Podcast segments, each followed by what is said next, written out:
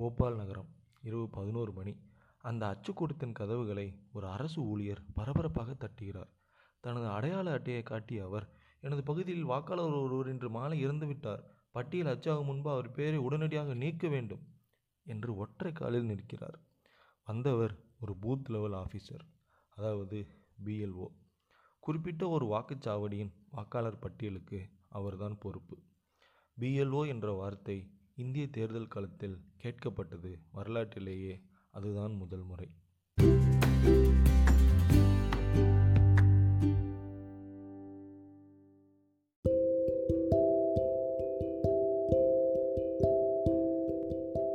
அது ரெண்டாயிரத்தி எட்டு மத்திய பிரதேச சட்டமன்ற தேர்தல் நடந்து கொண்டிருந்த நேரம்.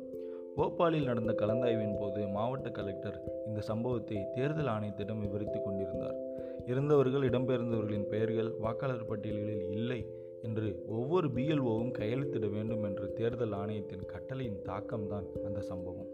வாக்காளர் பட்டியல்களின் துல்லியத்திற்கு தனிப்பட்ட யாருமே பொறுப்பில்லை என்றிருந்த யதார்த்தத்தை உள்வாங்கி அதற்கு நடைமுறை தீர்வாக பிஎல்ஓ என்ற கதாபாத்திரத்தை உருவாக்கி செயல் வடிவம் கொடுக்கும் வாய்ப்பு எனக்கு கிடைத்தது.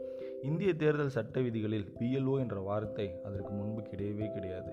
ஆனால் தேர்தல் மேலாண்மையின் ஓர் உத்தியாக தேவை கருதி ரெண்டாயிரத்தி ஐந்து ரெண்டாயிரத்தி ஏழு காலகட்டத்தில் உருவாக்கப்பட்ட இந்த பொறுப்பு இன்றைய தேதியில் இந்திய தேர்தல்களின் தவிர்க்க முடியாத கலை சொல்லாகிவிட்டது இப்போது இந்தியாவில் பத்து லட்சத்திற்கும் அதிகமான பிஎல்ஓக்கள் இருக்கிறார்கள்.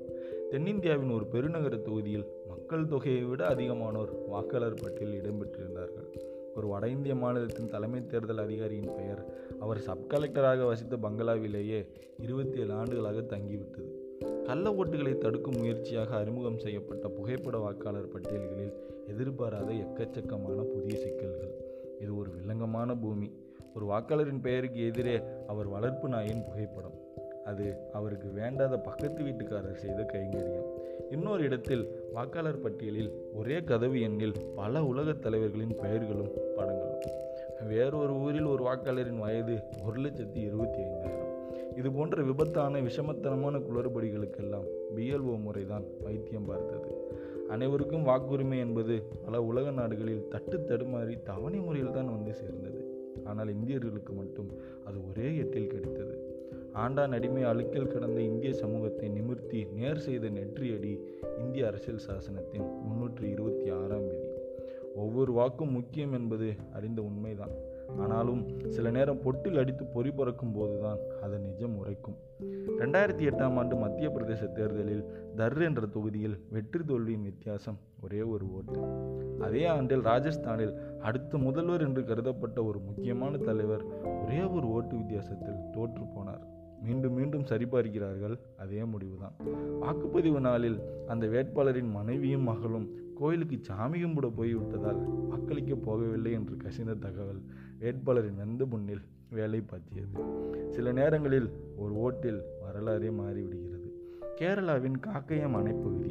அந்த அடர்காட்டில் ஒரு எஸ்டேட் காலியான போது சரங்காட்டு தாசன் என்பவர் மட்டும் அங்கிருந்து வெளியேற மறுத்துவிட்டார்.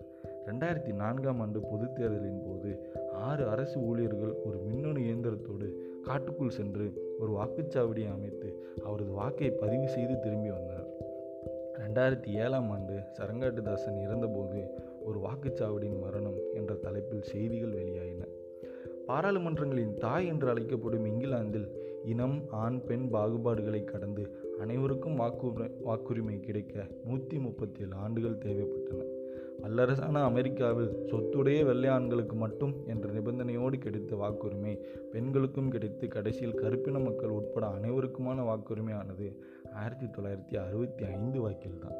உலகின் மிக பாதுகாப்பான நாடு என்று அறியப்படும் சுவிட்சர்லாந்தில் பெண்களுக்கான வாக்குரிமை ஆயிரத்தி தொள்ளாயிரத்தி எழுவத்தி ஒன்றில் தான் கிடைத்தது என்று சொன்னால் யாராலும் நம்ப முடியாது. அதே தேதியில் அனைவருக்குமான வாக்குரிமை என்ற அடிப்படையில் இந்தியாவில் ஐந்து பொதுத் தேர்தல்கள் நடந்து முடிந்தது. இந்த பெருமிதங்களை எல்லாம் தாண்டி சட்டத்தில் இருக்கும் அனைத்தும் நடைமுறையில் சமரின்றி அவ்வளவு எளிதில் சாத்தியப்படுவதில்லை என்பதுதான் யதார்த்தம். தமிழ் நெடுஞ்சாலைக்காக சில பழைய ஆவணங்களை மின்னஞ்சல்களையும் பார்த்து கொண்டிருக்கிறேன். ரெண்டாயிரத்தி ஏழாம் ஆண்டு உத்தரப்பிரதேச தேர்தலின் போது பல்லியா மாவட்டத்தில் கலெக்டராக இருந்த ரஞ்சன்குமார் ஐஏஎஸ் எழுதிய கடிதம் கண்ணில் பட்டது. பல்லியா மாவட்டத்தில் கள ஆய்வு செய்தபோது தேர்தல் பார்வையாளர் ஒருவர் என் காதுகளில் கிசுகிசுத்தார். சார் துவாபா என்ற சட்டமன்ற தொகுதிக்குட்பட்ட சில இடங்களில் பட்டியலின மக்களோய் ஒருபோதும் வாக்களிக்க அனுமதிக்கப்பட்டதே இல்லை சார். அவர்களின் வாக்குகளையும் ஆதிக்க சக்திகளே சட்டவிரோதமாக போட்டு விடுகிறார்கள் என்று கூறினார். இது பற்றி நேரடி விசாரணை நடத்தும்படி கலெக்டர் ரஞ்சன்குமாரிடம் கூறினேன். போலீஸ் எஸ்பியுடன் அந்த பகுதிக்கு சென்ற அவரிடம் உண்மையை வெளிப்படையாக சொல்லுவதற்கு கூட மக்கள் பயந்தார்கள். அவர்களின் பாதுகாப்புக்கு மாவட்ட நிர்வாகம் உத்தரவாதம் அளித்த பின்புதான் விவரங்கள் வந்து சேர்ந்தன. சுதந்திரம் வாங்கி அறுபது ஆண்டுகள் ஆன பின்னும் அவர்கள் ஒருமுறை கூட வா ஓட்டு போட்டதில்லை. முப்பது கோடி ஜனங்களின் சங்கம் முழுமைக்கும் பொது உடைமை ஒப்பில்லாத சமுதாயம் உலகத்துக்கு ஒரு புதுமை என்ற பெருமிதத்தின் கல நிலவரம் முகத்தில் ஓங்கி அரைந்தது போல் இருந்தது. அந்த ஊரின் மோசமானவர்களில் முக்கியமான பன்னெண்டு பேரை முன்னெச்சரிக்கை நடவடிக்கையாக கைது செய்தது காவல்துறை. தேர்தல் ஆணையத்தின் நேரடி கண்காணிப்பில் நவ்காகாம் கிராமவாசிகள் முதல் முறையாக வாக்களித்ததை நேரடி ஒளிபரப்பு செய்தது ஒரு தேசிய ஊடகம். ரஸ்கின் பாண்டின் மொழியில் சொல்லப்போனால் உத்தரப்பிரதேசம் என்பது ஒரு தனி உலகம். அதனால் ரெண்டாயிரத்தி ஏழு சட்டமன்ற தேர்தல் ஒரு தனி உலக அனுபவம் எனக்கு. தேர்தலுக்கான கால அட்டவணையை அறிவித்த அடுத்த ஏழு மணி நேரத்திற்குள் மாநிலத்தின் தலைமைச் செயலாளர் போலீஸ் டிஜிபி உள்துறை செயலாளர் என ஆகிய மூவரையும் அடுத்தடுத்து மாற்றி புதிய அதிகாரிகளை நியமித்தது காவல் தேர்தல் ஆணையம். அது முன்னர் எப்போதும் நகழ் நிகழ்ந்திராத ஒரு விதமான அதிரடி. மத்திய அரசு பணியில் டில்லியில் பணிபுரிந்த உத்தரப்பிரதேச கேடரின் ஓர் உயர் அதிகாரியை புதிய தலைமைச் செயலராக நியமித்து அவரை ஒரு தனி விமானத்தில் லக்னோவுக்கு அனுப்பி அவர் பொறுப்பேற்றதை உறுதி செய்த பின்பு நள்ளிரவு ஒரு மணி அளவில் தேர்தல் ஆணையத்திலிருந்து வீட்டிற்கு கிளம்பி சென்ற அந்த நாளின் அந்த இரவின் பரபரப்பு இன்னும் அப்படியே நினைவிருக்கிறது. உத்தரப்பிரதேசத்தில் அனைத்து மாவட்டங்களுக்கும் ஒரு நாளைக்கு ஐந்து மாவட்டங்கள் வீதம் மாநில தேர்தல் அதிகாரி அனுஜ் பிஷ்னோய் மத்திய காவல்படை ஒருங்கிணைப்பாளர் கரம்பீரம் சிங் ஆகியோருடன் சேர்ந்து சென்ற ஹெலிகாப்டர் பயணங்கள். மொத்தம் வானில் பறந்த நேரம் மட்டும் சுமார் அறுபத்தைந்து மணி நேரங்கள் இருக்கும். ஒரு முறை சூறாவளியில் சிக்கிய ஹெலிகாப்டர் இன்னொரு முறை எரிபொருள் தீர்ந்து அவசர நிலையில் ஒரு லேண்டிங் அப்போதெல்லாம் தெரியவில்லை. இப்போது நினைத்து பார்த்தால் மிகவும் அழைப்பாக இருக்கிறது. அது ஏழு கட்ட தேர்தல்.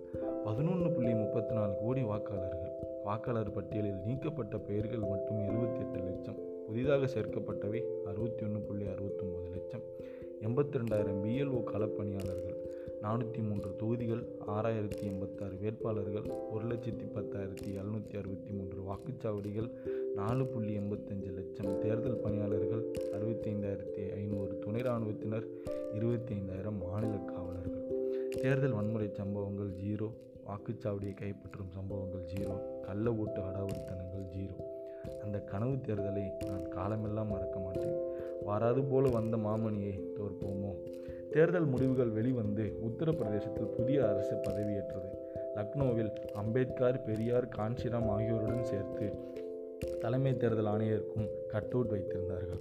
கட்டாய விடுமுறை அளித்து எங்கேயாவது சென்று ஒரு வாரம் ஓய்விடு என்று என்னை நாடு கடத்தியிருந்தார் தலைமை தேர்தல் ஆணையர் நீ கோபாலசுவாமி. அன்று எனது கைபேசியில் அவரது அழைப்பு வந்தபோது நான் மலேசியாவில் இரட்டை கோபுரத்தின் முன்னே நின்று எனது குடும்பத்துடன் புகைப்படம் எடுத்துக் கொண்டிருந்தேன். ஊபியின் புதிய முதல்வர் மாயாவதி இப்போதுதான் தேர்தல் ஆணையத்திற்கு நேரில் சென்று நன்றி சொன்னார். உங்களையும் பார்க்க விரும்பினார். அவரை விடுமுறையில் அனுப்பியிருக்கிறேன். அநேகமாக அவர் இன்று மலேசியாவில் இருப்பார் என்று சொன்னேன் என்று கூறினார். கோபாலகிருஷ்ண காந்தி ஒரு முறை இப்படி கூறுகிறார். இந்த உலகம் இந்தியாவை பல்வேறு காரணங்களுக்காக மதிக்கிறது. ஆனாலும் அந்த எல்லா காரணங்களையும் விட முக்கியமான மூன்று காரணங்கள் இருக்கிறது. ஒன்று தாஜ்மஹால். ரெண்டு மகாத்மா காந்தி. மூன்று இந்தியாவின் தேர்ந்தெடுக்கப்பட்ட மக்களாட்சி. தொடர்ந்து பயணிப்போம்.